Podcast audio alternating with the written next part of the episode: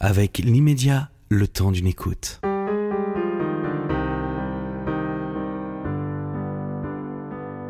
Daniel Thierry, vous êtes né euh, deux années après la fin de la Seconde Guerre mondiale. Vous êtes la première femme commissaire de France en 1976. Chez vous, l'engagement est un peu une histoire de famille. Votre père lui-même était euh, CRS. C'est en 96 que vous publiez votre premier roman, Mauvaise graine, aux éditions Lattès. Je vous reçois l'occasion de votre 30e roman. C'est bien ça? 32. 32e roman. La souricière aux éditions Flammarion. C'est l'histoire d'une commissaire qui s'appelle Edwige Marion et qui euh, découvre un vaste réseau obscur au sein du milieu carcéral, euh, mélangeant religion, dark web, bousculade administrative et politique. Est-ce que c'est un résumé euh, qui vous convient? Oui, ça va. Est-ce que c'est... Bah, on peut pas en dire plus. De toute bah non, façon. de toutes les manières, c'est Ouais. ça la difficulté Bah oui. d'une interview avec un polar, c'est que on peut à la fois pas trop parler du livre, mais euh, et peu sans, quand même. sans aucun dévoilé. Mais tout justement, j'ai j'ai toute une question, notamment, euh, c'est une question un peu bateau, mais je vois votre première de couverture. Vous savez, je suis un novice, moi, dans la littérature, je débarque à peine. Pourquoi les, les premières de couverture des livres de polar sont toujours sombres? Pourquoi ils sont, ils provoquent toujours un peu la, vous savez, la crainte, la peur C'est obligatoire à chaque fois parce que même j'ai vu sur vos précédents romans, c'est toujours noir, avec du rouge, euh, du Oui. sang. Oui, alors c'est pas obligatoire, bien sûr que non, mais en tout cas, c'est un petit peu un code. C'est un code couleur, quoi. Parce que vous-même, vous êtes habillé en noir. Toujours, mais moi, c'est depuis toujours. Ça ça n'a pas changé euh, depuis ma mon enfance. Pourtant, j'ai vu des images de vous sur oui, ça, oui, oui. Ça peut, ça, il m'est arrivé de faire quelques dérogations, mais aujourd'hui, je n'en fais plus parce que je voyage beaucoup. Le noir est beaucoup moins salissant que les autres couleurs. Les pantalons, c'est beaucoup plus pratique. Donc voilà, c'est comme ça, je fais comme ça et, et pas autrement. Alors pourquoi vous avez choisi cette couverture? Mais, en fait, euh, moi, je, je choisis pas grand-chose. On me propose, on me propose des projets. Et parmi ceux qu'on m'a proposés, j'ai trouvé que celui-là était bien. Un serpent? Oui, bon, vous savez, le serpent, ça appelle un peu aux peurs profondes, ça appelle. c'est- Ça vous fait c'est peur, le, serpent? le- ah, Pas du tout, non. Enfin, bon, si j'en voyais un là devant moi, peut-être que Ben justement. je sauterais, je sauterais sur le fauteuil.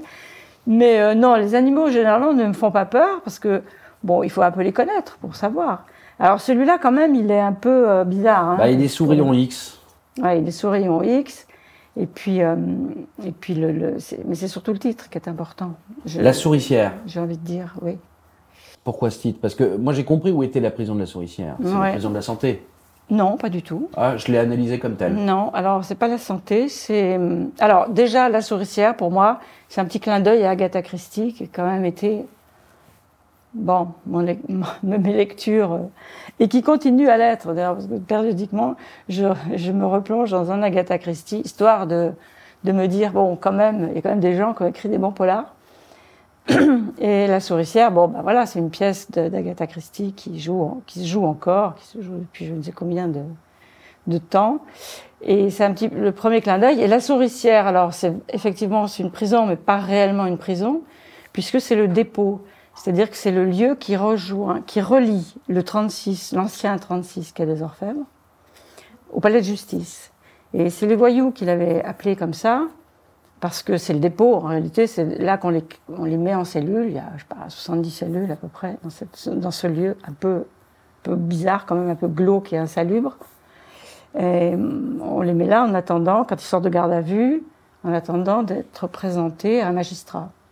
Et eux, avaient trouvé cette- ce nom parce que, une fois qu'on est dedans, comme son nom l'indique, la souricière, c'est un lieu dont on ne ressort pas. En tout cas, pas bien. Le, ce qui m'a, ce qui m'a interpellé dans votre euh, roman, c'est le poids politique et qui, euh, qui a, est-ce qu'il a vraiment pris le dessus euh, sur l'impératif prioritaire des enquêtes? On se rend compte de ça souvent. Oh, ça a toujours été un peu ça quand même. Vous savez, le politique a toujours voulu se mêler des enquêtes. Euh, Oui. et, et parfois, il y est arrivé. Vous avez un exemple? Non, pas, j'en Enfin, ai, plein d'exemples, mais pour qui, me- qui me concerne, vous voulez dire? Ouais. Non, mais je vous en donnerai pas de ceux qui me concernent, mais des, des pressions, des tentatives de, de l'autorité politique. euh, Prenons 94. Oui, Vous étiez à ce moment-là euh, commissaire divisionnaire euh, pour la sécurité des vols. Air France, Oui. et vous avez assisté à Marignane, la prise d'otage à Marignane. Alors moi, j'étais pas à Marignane, j'étais à Paris, à la salle de crise à Paris. Voilà. Oui. Euh, là, vous avez eu, vous avez vu l'influence politique ou pas? Est-ce qu'il y a eu une influence Ben, politique? oui, évidemment, mais vous savez, là, on, on- on traite d'État à État. On est quand même euh, le- un dé- dans un détournement, une affaire de détournement qui commence dans un pays étranger. Donc, évidemment que la politique va, va intervenir, la diplomatie, euh, les, les- les- les échanges normaux entre deux États, ça passe par là. D'ailleurs, les, les cellules de crise, il y a une cellule de crise à laquelle je suis associée à cette époque, puisque je suis je n'ai pas encore pris mes fonctions d'ailleurs, je vais les prendre quelques jours plus tard. Mais je, passe toute la crise auprès du, du, président d'Air France donc, et de l'équipe d'Air France, puisque c'est là que je suis affectée. Et, hum, et donc, mais les autres cellules de crise, elles sont, euh, elles sont euh, d'abord au ministère de l'Intérieur, puis ensuite à Matignon. Et je dirais qu'à un moment donné, même le président de la République s'en mêle. Enfin, c'est- c'est c'est une évidence. Alors prenons un. Parce qu'il faut discuter avec les, avec les, les autorités de l'État voisin. Il faut les, les- les- arriver à les convaincre de faire les choses comme on a envie qu'elles soient faites. Mais prenons un exemple plus, plus d'actualité, plus contemporain et peut-être moins important comme euh, celui que je viens de citer. Euh, c'est euh, par exemple la sortie de Balkany, de Patrick Balkany, ancien maire de Levallois, qui devait sortir mercredi et qui tout d'un coup ne sort pas. Est-ce que vous pensez que la politique a pris le dessus sur la justice? Je suis pas sûre, je suis pas sûre. Je connais enfin, connais pas assez le dossier pour, pour me prononcer là-dessus.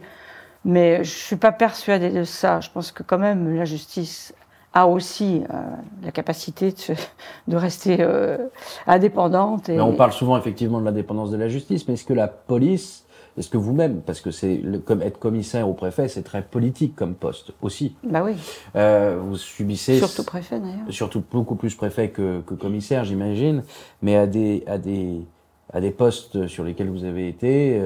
Euh, Alors, les commissaires, par rapport au préfet, pour, pour, sont euh, dou- ont double casquette. si. Ils sont magistrats de l'ordre administratif. Ils, sont donc administrativement dépendants de l'autorité euh, du ministre de, l'Intérieur. Et mais en revanche, ils sont aussi magistrats de l'ordre judiciaire. C'est-à-dire que pour cela, ils répondent au procureur de la République.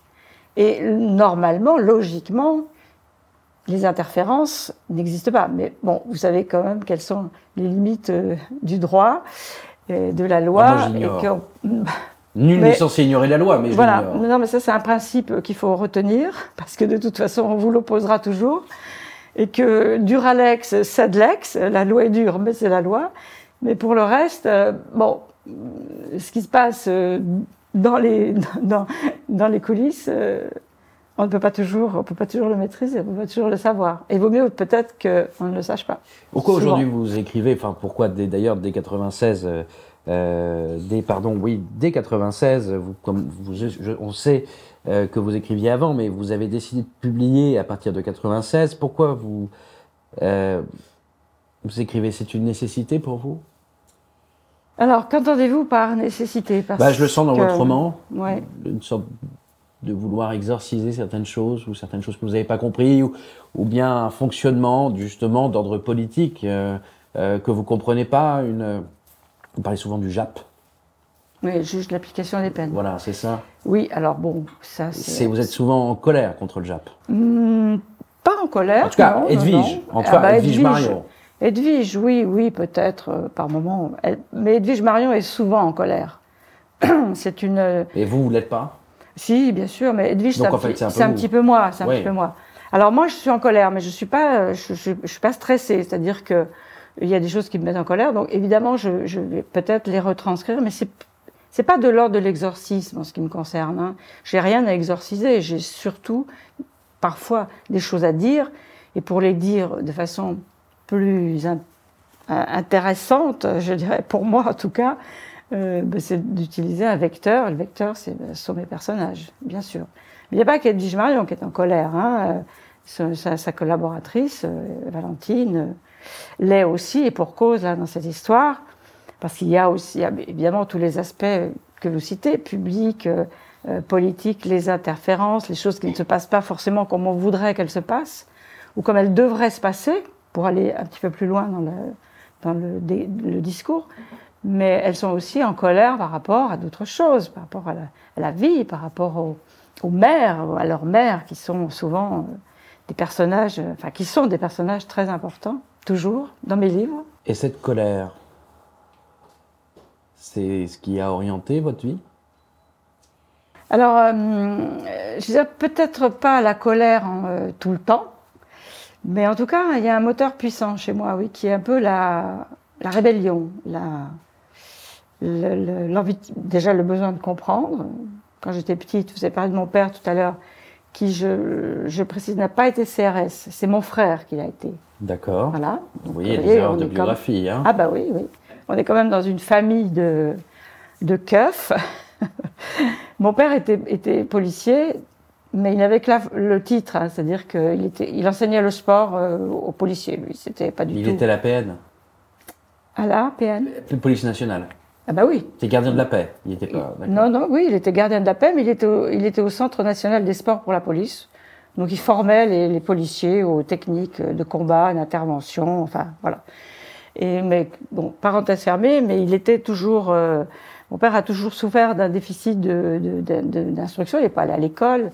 Quand il était petit, bon voilà, il était à la campagne, il gardait les vaches.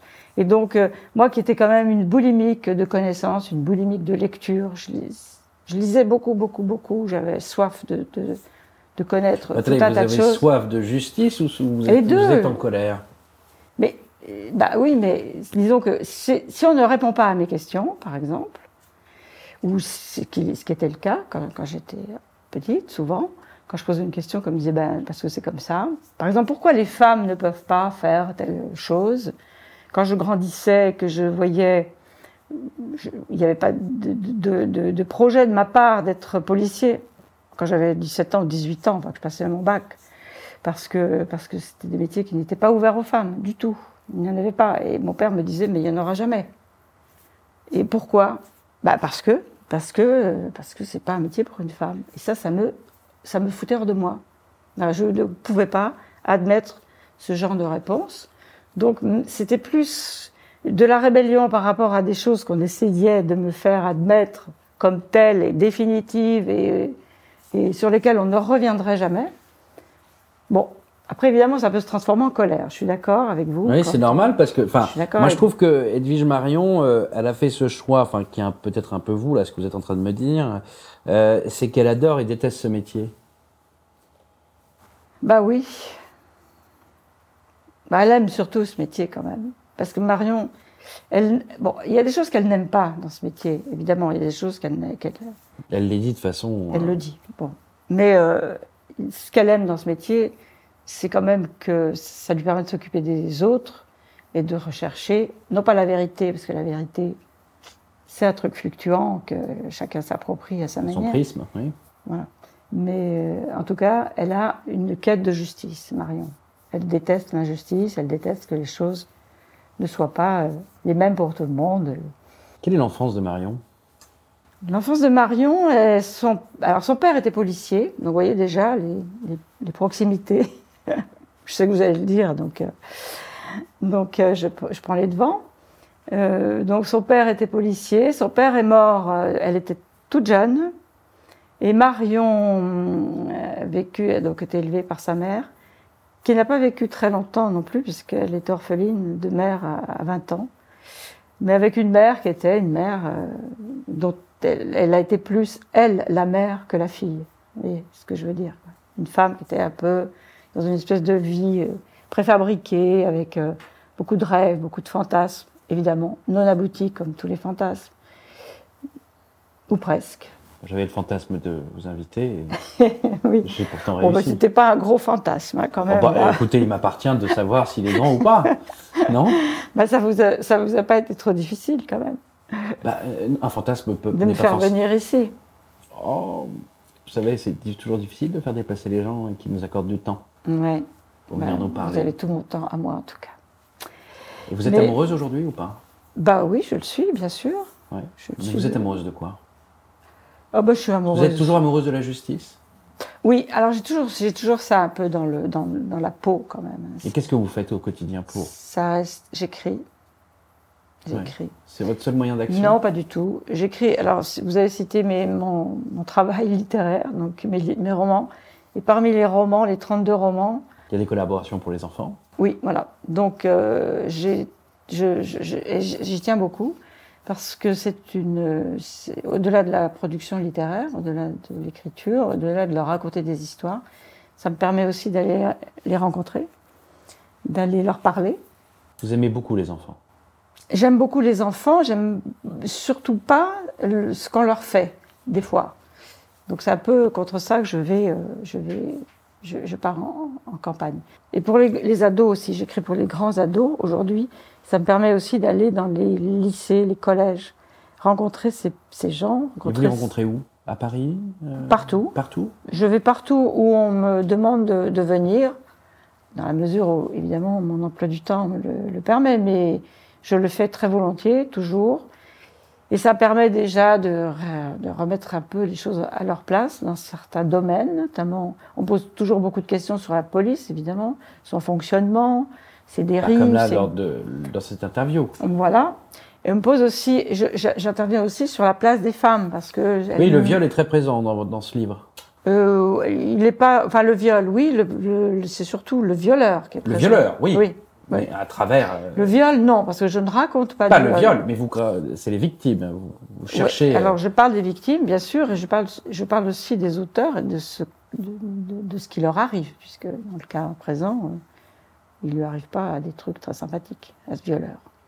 Bon, pas forcément pour les raisons qu'on imagine d'ailleurs, parce que ça, le travail de la- de l'auteur, de, de- de l'écrivain, c'est aussi d'embrouiller un petit peu le lecteur, hein, euh, de l'amener sur des, des petites voies de traverse pour l'obliger à, à réfléchir et à se dire oh là là, il m'a raconté un truc là, mais c'est peut-être pas ce que je pense. Et vous, qu'est-ce que vous pensez? De quoi? Des violeurs? Ouais. Ben, je pense que j'ai. C'est quoi le profil type d'un violeur Parce que là, Alors- on en a un Ouais, en particulier. On va pas le. Enfin, si, on peut le citer. C'est c'est Vador. c'est Vador. Ouais. Vador, Vador, pour Valérie Dorval, c'est c'est le- les deux premières lettres de son prénom et les trois premières de son nom, qui en a fait une espèce de, de personnage comme ça, derrière lequel la police a longtemps couru. Il y a d'ailleurs une affaire euh, en ce moment, là, dont on parle beaucoup, d'un type qui a violé des, des, des femmes. Donc on n'arrive pas à retrouver. Alors on l'a, oh, si, si, on l'a retrouvé. Alors, on l'a retrouvé, mais quand il est mort, c'est ça? Euh, non, non, non, on l'a retrouvé, il est vivant, il, il a avoué d'ailleurs, il a, il a tout, tout reconnu, ça a duré plus de 30 ans, son, son, son périple de violeur. Alors quand vous parlez de, de, de profil, je ne pense pas qu'il y ait de profil type, parce que... Est-ce qu'ils ont toujours la même enfance? Est-ce qu'ils ont toujours le même passé? Est-ce que l'histoire, quelque chose, a un caractère type, si vous Ouais. voulez, d'un ce, qui- ressort, ce qui ressort, mais encore une fois, c'est statistique, hein, on, fait, on, fait, on est obligé de se baser... Vous en parlez d'ailleurs. Oui, j'en parle. C'est pour ça que je parle de ça aussi. Bien sûr, bien sûr. Mais j'en parle parce que finalement, ce sont les seules données objectives que l'on a, les statistiques. Même si, comme disait je ne sais plus qui, c'est la, la forme la plus élaborée du mensonge, Le viol? La statistique. Ah, d'accord. Bah, le marrant. viol, euh, oui, non. Ah, la statistique, c'est un viol de la pensée. C'est-à-dire qu'on viole ma pensée puisqu'on m'impose une statistique. Oui, c'est ça. On m'impose, on m'impose, on, m'impose une façon de voir, on m'impose un comptage. Exactement. Mais, mais, mais on n'a pas d'autre, vraiment, on n'a pas vraiment d'autre solution. Sinon, on extrapole. Sinon, on est dans le subjectif. Certains vont euh, imaginer un certain nombre de choses et, ça- et ça, et ça- on ne peut pas faire ça. Mais euh, statistiquement, donc, et ça, bah, c'est pas moi qui le dis, ce sont justement les statistiques.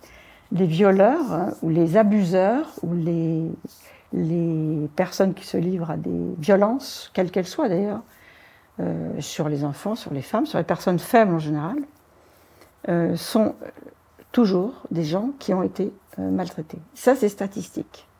Ça ne veut pas dire que tous les enfants qui ont été maltraités ou abusés ou je ne sais trop quoi encore d'aussi moche euh, seront des violeurs ou des abuseurs, des, maltraitants.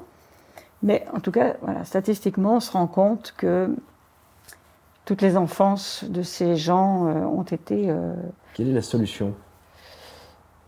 Bah, je, je, je Il y le a dis. des, je- de la prévention, on peut détecter chez des gens avant qu'ils ne passent à l'acte?